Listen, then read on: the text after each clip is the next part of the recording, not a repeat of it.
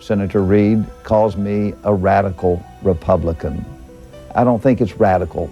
Now, if Senator Reid continues to obstruct the process, we will consider what opponents call the nuclear option. He's going to rule and reign in the city of Jerusalem.